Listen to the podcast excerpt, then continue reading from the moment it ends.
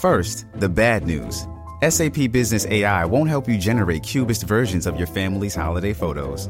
But it will help you understand which supplier is best to help you roll out your plant based packaging in Southeast Asia, or identify the training your junior project manager needs to rise up the ranks, and automate repetitive tasks while you focus on big innovations.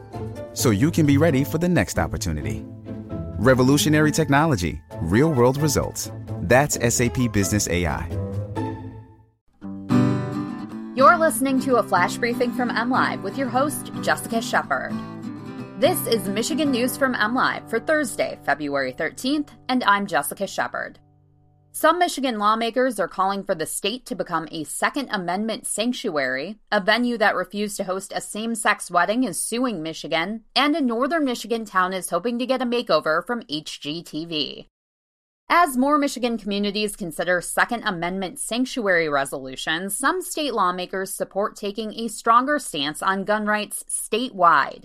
State Representative Gary Eisen, a Republican representing St. Clair Township, is the lead sponsor on two House resolutions supporting gun rights, one of which would declare Michigan a Second Amendment sanctuary state.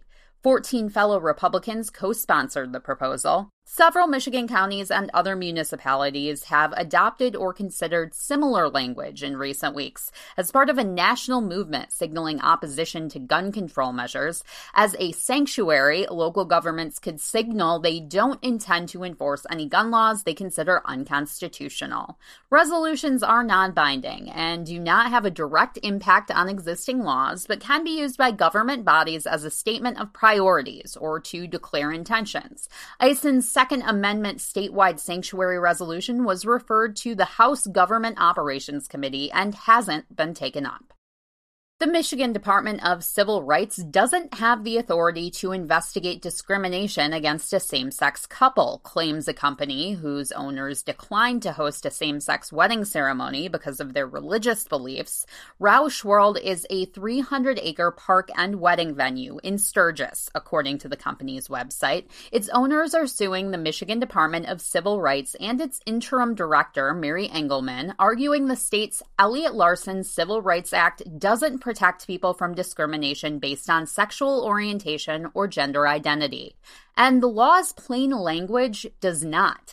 But the Michigan Department of Civil Rights is operating under an interpretation of the word sex, which the law does protect to include sexual orientation and gender identity. The plaintiffs disagree with that interpretation and are asking the court to grant a declaratory judgment saying sexual orientation and gender identity are not covered by the Elliott Larsen Civil Rights Act.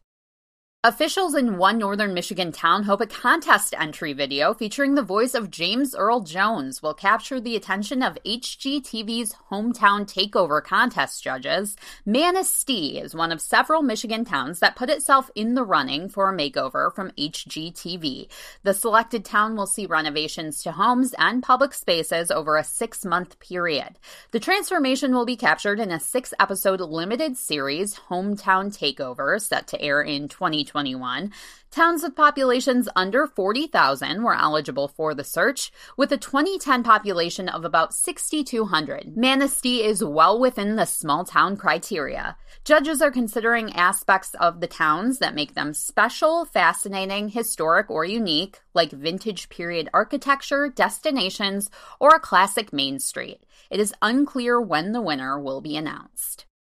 For the latest Michigan news, head to mlive.com and find us on Facebook. A shout out today goes to the kids across Michigan who got a snow day, and condolences to those who did not. Thanks for listening and have a great day.